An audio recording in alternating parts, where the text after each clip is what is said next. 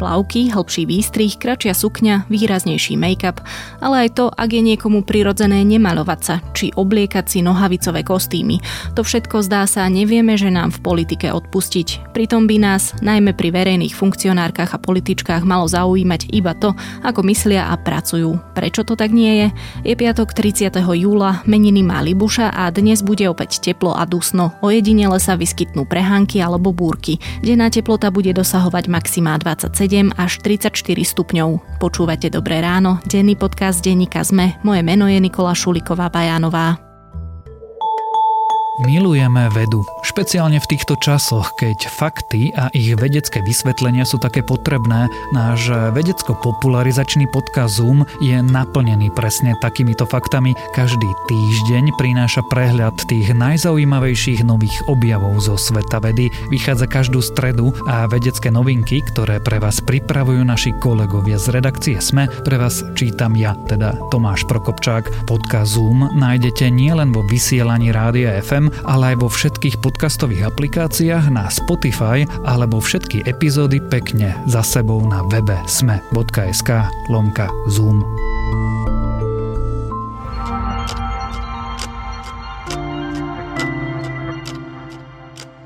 A teraz už krátky prehľad správ. Slovenská strelkyňa Zuzana Rehák Štefečeková získala zlatú medailu vo finále trapu na olympijských hrách. Rodáčka z Nitry trafila vo finále 43 letiacich terčov a vybojovala pre Slovensko prvý cenný kov v Tokiu. Odporcovia očkovania a protipandemických opatrení, ktorí sa vo štvrtok zhromaždili pred prezidentským palácom, blokovali hodiny verejnú dopravu v hlavnom meste. Polícia, ktorá si vyslúžila kritiku pre nedostatočné zasiahnutie, po obede situáciu komentovala slovami, že vážne narušenie verejného poriadku nezaznamenala. Google a Facebook budú od svojich zamestnancov a zamestnankyň pred ich návratom do spoločných kancelárií požadovať očkovanie. Oznámenie prichádza krátko potom, ako o podobnom kroku rozhodli americké verejné inštitúcie. Google túto požiadavku v najbližších týždňoch zavedie do platnosti na území Spojených štátov a v ďalších mesiacoch ju rozšíri aj do iných častí sveta. Ľudstvo dnešným dňom prechádza na ekologický dlh. K 29. júlu sme na planéte vyčerpali všetky prírodné zdroje, ktoré je biosféra schopná nahradiť za jeden rok. Na Slovensku sme tento bod dosiahli už v máji. Viac podobných správ nájdete na sme.sk alebo v mobilnej aplikácii Denníka Sme. Ženy čelia sexizmu, aj muži, ale pre ženy to platí viac. Ženy v politike pred ním chránené nie sú a miesto toho, aby sa spoločnosť pozerala výlučne na ich prácu, často radšej rozoberá to, čo nosia, ako vyzerajú a tiež ich rada upratuje do akýchsi asexuálnych škatuliek čo je patričné pre političky. Máme právo hodnotiť, ako vyzerajú a aký veľký je problém so sexizmom na Slovensku. To už sa budem pýtať redaktorky denníka sme Michaeli Žurekovej, s ktorou sa spájam na diálku a preto ospravedlňte zníženú kvalitu rozhovoru.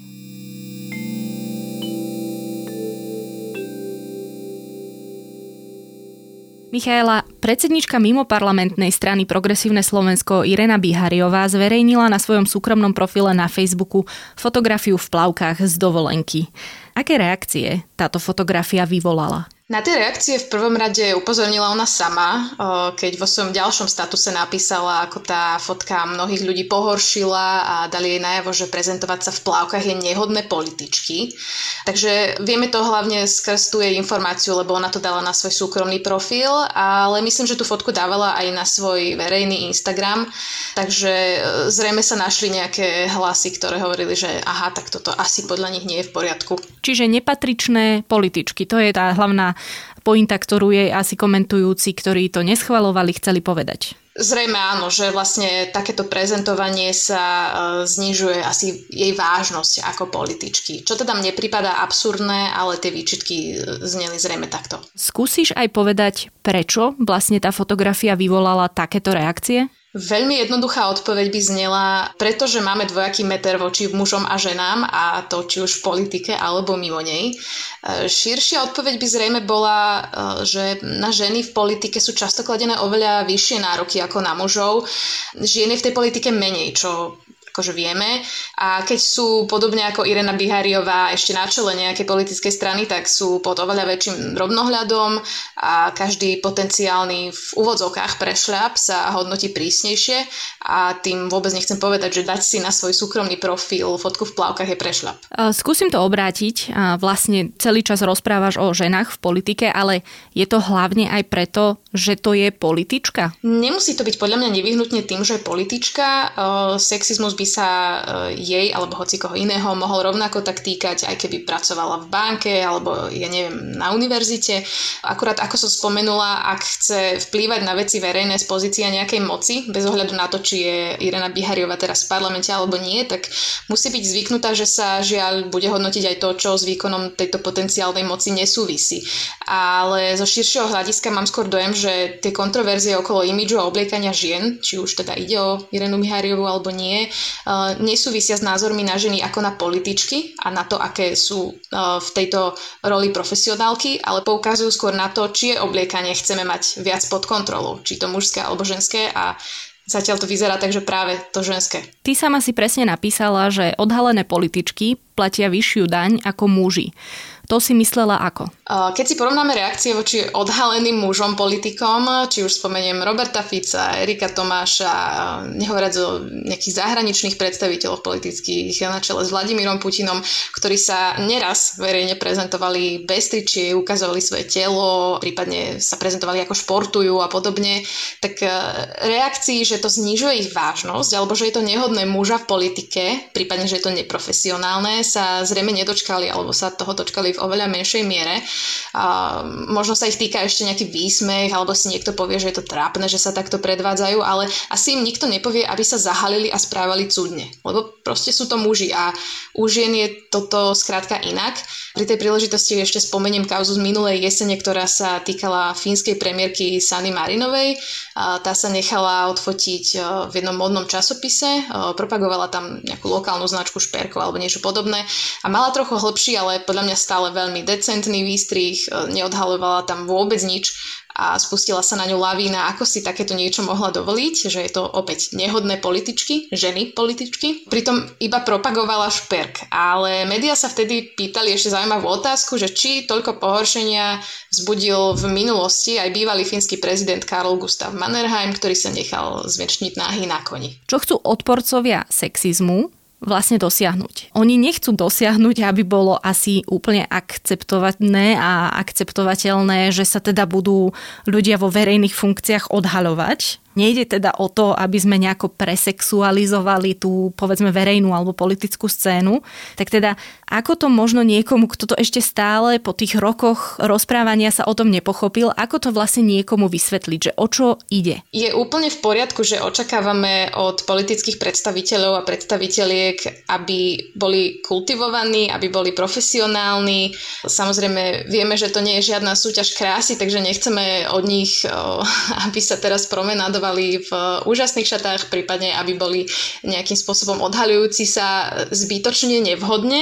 To je úplne pochopiteľné, ale aby sme tie veci, ktoré sú ľudské a bežné, nehodnotili podľa toho, či ich urobila žena politička alebo muž politik. Samotná Irena Bihariová na to zareagovala ďalšou fotografiou, tentokrát už na svojom verejnom politickom profile, opäť v plavkách z pláže so slovami, a citujem, aby sme sa naučili chápať a akceptovať, že aj ženy političky či v iných verejných funkciách sú normálne ľudské bytosti, ktoré majú telo a normálne s ním chodia v plavkách na Kupko či k moru.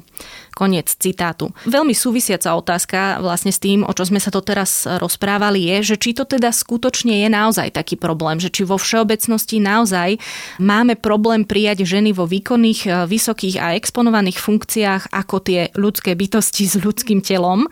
Niekto by mohol totiž namietať, že veď to nespôsobilo žiadne verejné obrovské pobúrenie naprieč spoločnosťou a internetové diskusie sú len výsek reality. Ja rozumiem nárokom na ľudí, teda politikov a političky, ktorí nás majú reprezentovať, majú moc riadiť krajinu.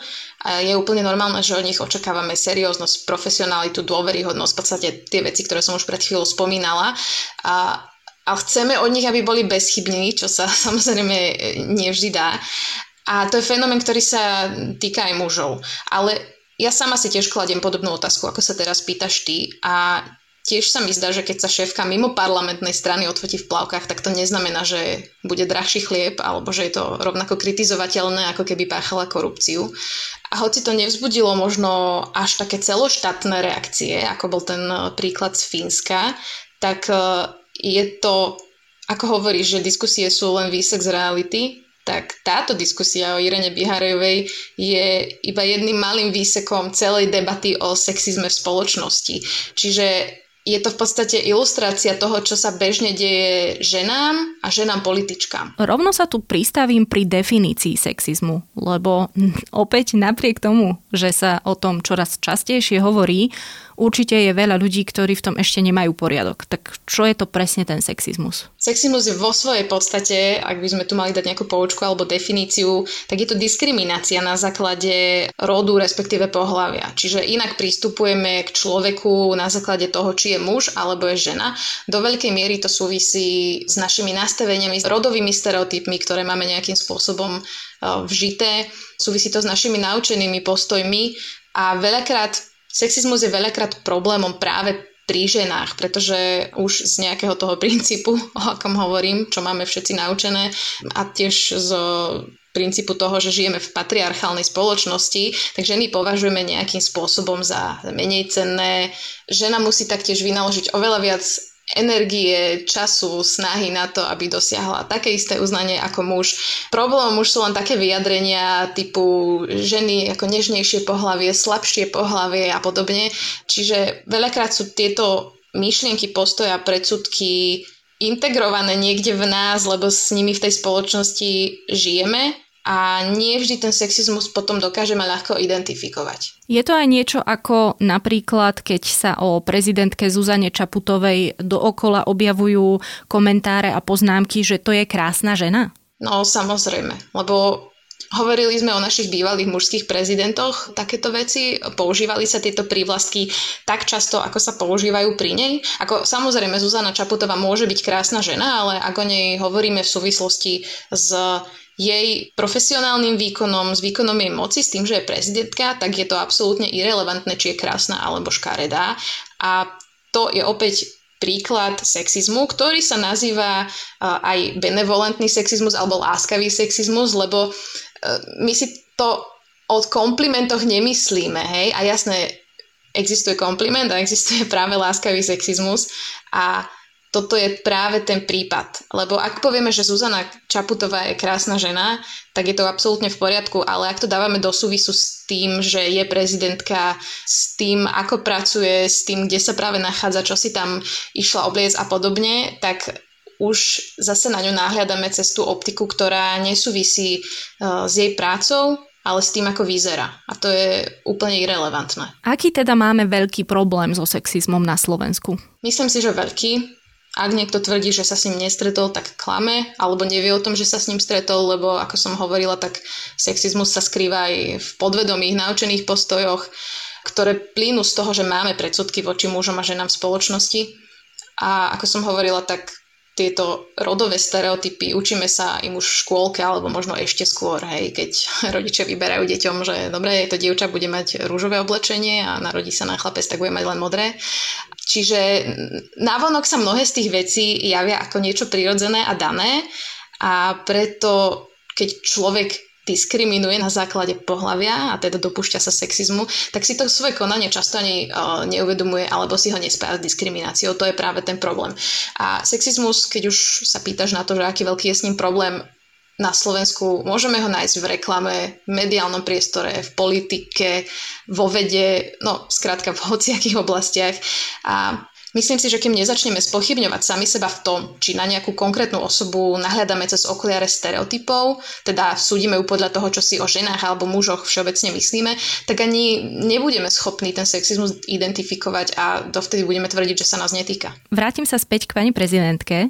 Ak by viac o týchto témach hovorila napríklad ona sama, aký efekt by to podľa teba vlastne malo? No, keď už hovoríme o prezidentke, tak vieme, aké boli reakcie ešte predtým, než sme si vôbec prvú ženu prezidentku zvolili a tiež tu bola veľká skepsa, že to bude žena prvýkrát na takejto pozícii. Um, podľa mňa prezidentka samotná nás takýchto prejavov sexizmu spoločnosti nezbaví, ale záleží na tom, ako by ona sama tú tému otvorila. Um, ona veľakrát vie aj ťažké témy otvárať veľmi distingovaným a profesionálnym a citlivým spôsobom. Zároveň som presvedčená, že žiadna žena by téme nepomohla, keby teraz začala nariekať, že ju niekto diskriminuje, lebo je žena. Dopadlo by to presne tak, ako nechceme. Potvrdíme si, že ženy sú slabšie pohlavie a do politiky nepatria a to je samozrejme absolútna hlúposť. A teda ak to nemajú v tých rukách výlučne len ženy, ktoré sú diskriminované a ktoré sú objektom alebo cieľom, terčom toho sexizmu, tak teda aké existujú riešenia a, a dá sa u nás vidieť vôbec nejaký progres, alebo je to skôr naopak? Jednoduché riešenie tu asi nepoviem, lebo jednoduché riešenie si myslím, že neexistuje. Je to veľmi komplexná téma, prepletená s celkovým nerovným postavením mužov a žien v spoločnosti. A myslím si, že sa môžeme chcieť v tej téme najmä vzdelávať, snažiť sa identifikovať aj vlastné omily a predsudky, takisto ozývať sa, keď sa dejú podobné veci ako teraz, Veď tiež o tom debatujeme, pretože citlivo sme navnímali, že aha, tak toto asi nie je úplne v poriadku správanie, ne, nepatrí to do spoločnosti a do diskurzu akéhokoľvek.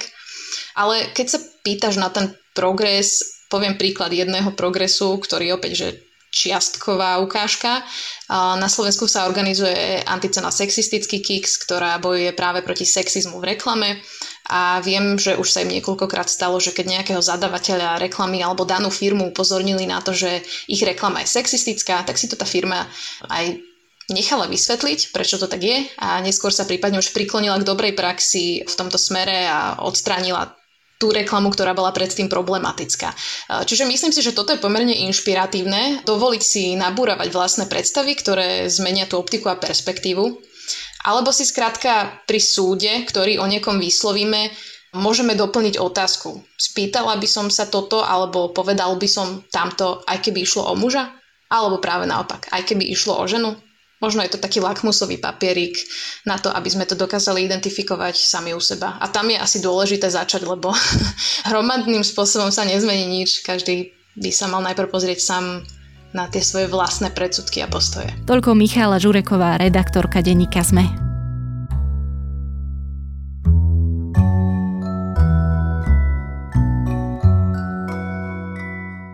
Tí z vás, ktorí sú tu s nami dlhšie, si možno spomenú na moje dávne odporúčanie prvej série podcastu Blackout s Oscarovým hercom Rámim Malekom. V krátkosti v Spojených štátoch vypadne, či možno vypnú prúd a hlavný hrdina malomeský DJ dokumentuje tragické následky tohto výpadku v jeho komunite. No ale nedávno som si všimla, že už je niekoľko týždňov zverejnená aj druhá séria podcastu. Ak by ste chceli počúvať niečo z nášho portfólia, je tu pre vás klasický piatoček, TechFM, zajtra vyjde klik a v nedelu dej iný. To je na dnes všetko, počúvali ste Dobré ráno, dnes s Nikolou Šulikovou Bajánovou. Okrem mňa tento podcast pripravujú aj Tomáš Prokopčák, Zuzana Kovačič-Hanzelová, Jana Maťková a za produkciu to sú Viktor Hlavatovič a Ondrej Podstupka. Pekný víkend a do počutia opäť v pondelok.